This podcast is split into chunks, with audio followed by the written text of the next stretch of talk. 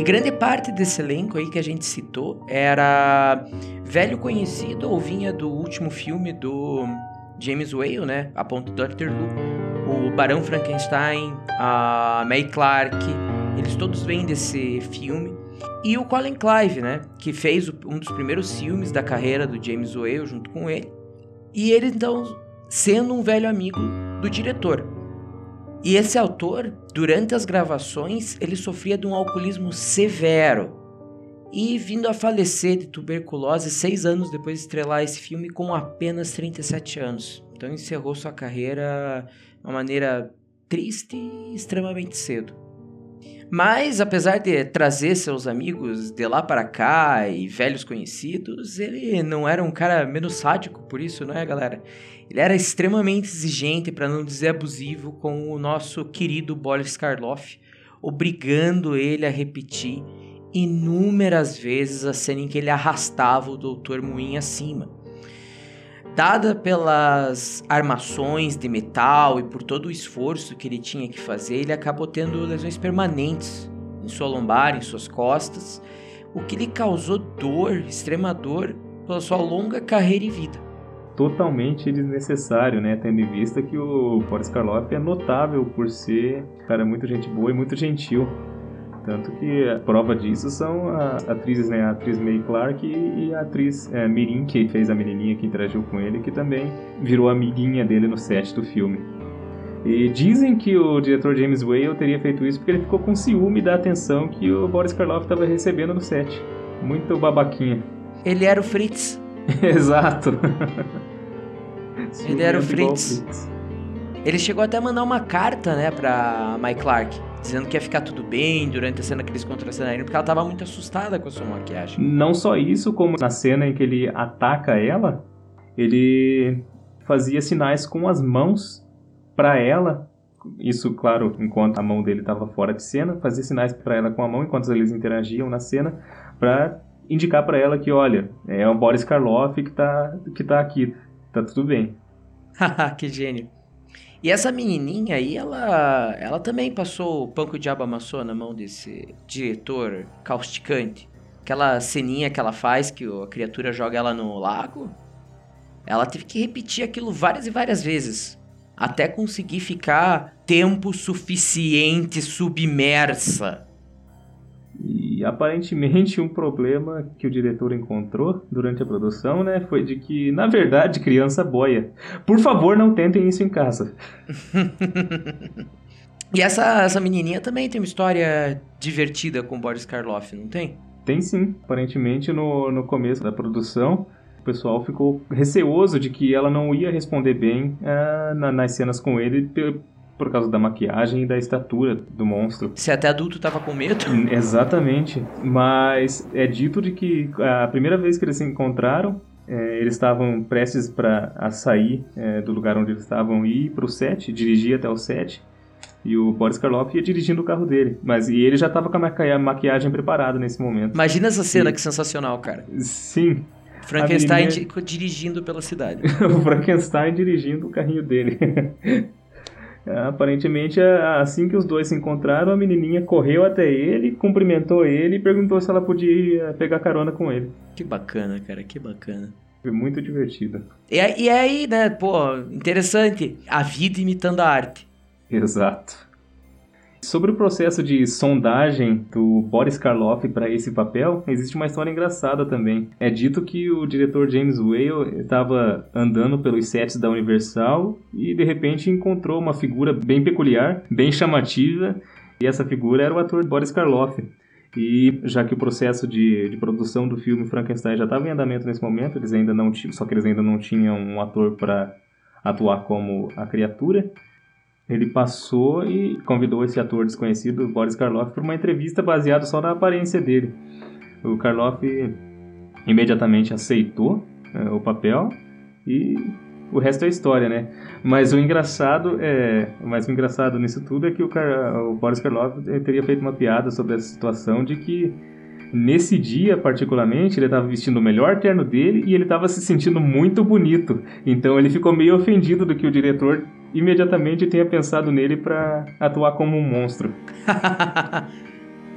E um pouco mais cedo nesse episódio a gente mencionou, né, de que as cenas da, da, da morte da menininha e a cena do Frankenstein dizendo que ele se sentia como um deus foram censuradas. Essa censura, né, ocorreu a partir de 1937 até o ano de 1986.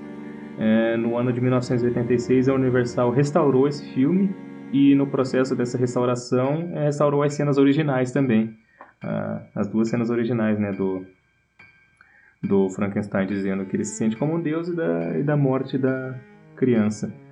Ah, ah, tanto que essa é a versão que a gente, a gente assistiu, né? A, a, versão restaurada a partir de 1986.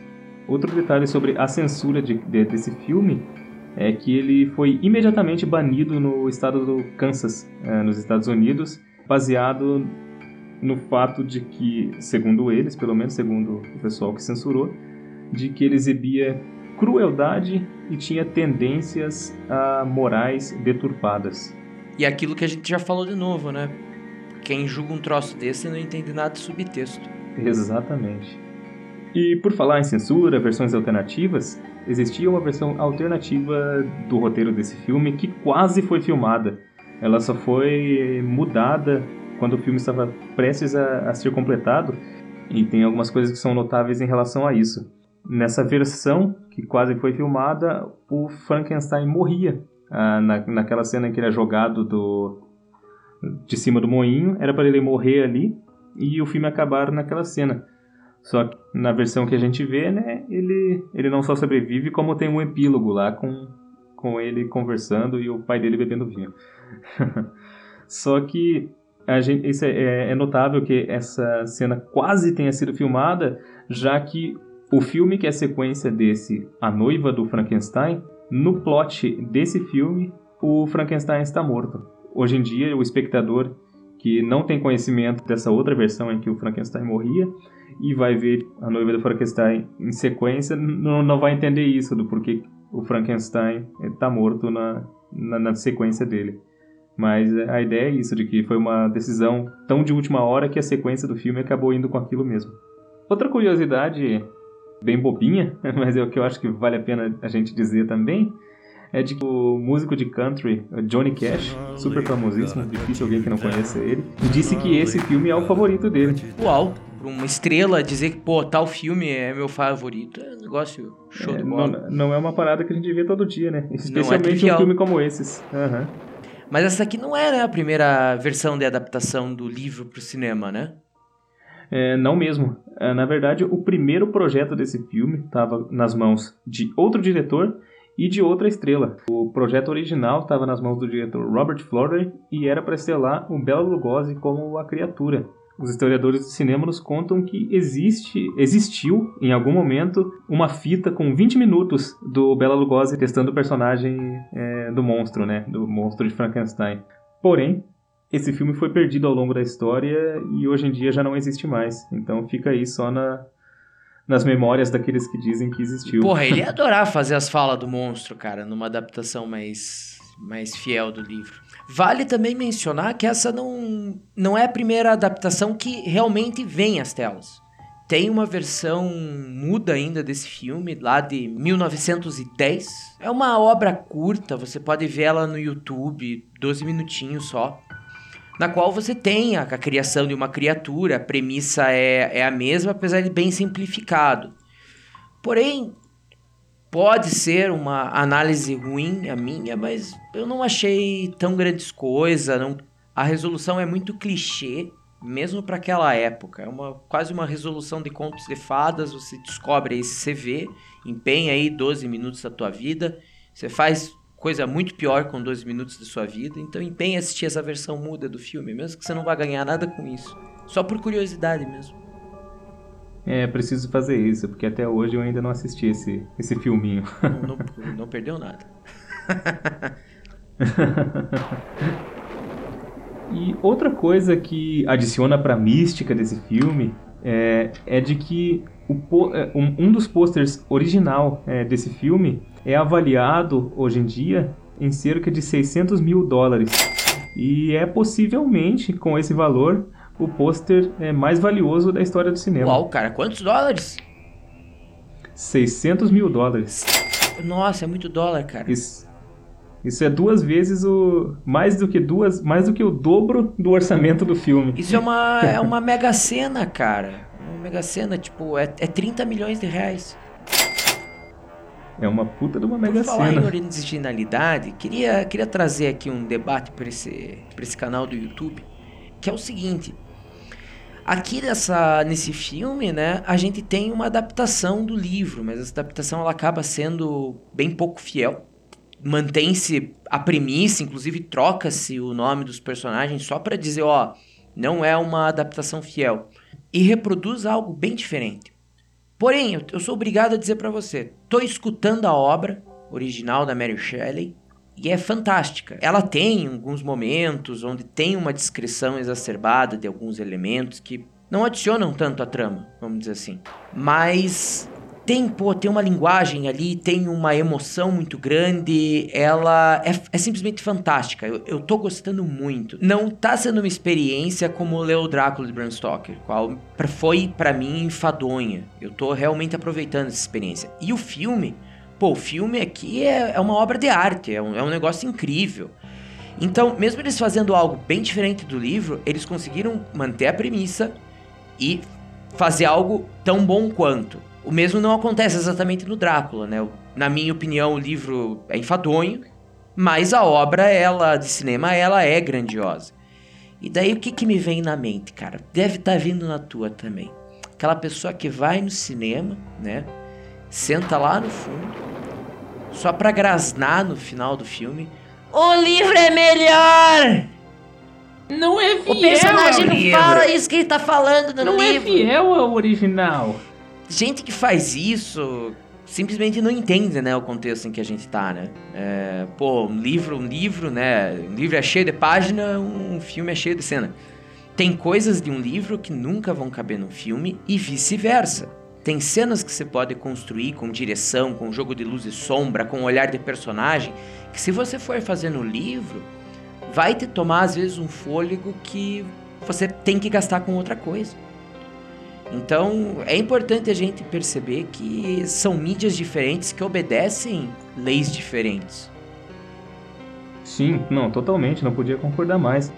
A lógica da linguagem cinematográfica funciona de uma maneira muito diferente da literatura. É, não faz sentido ter a expectativa de que uma adaptação de um livro para o cinema vá ser completamente fiel.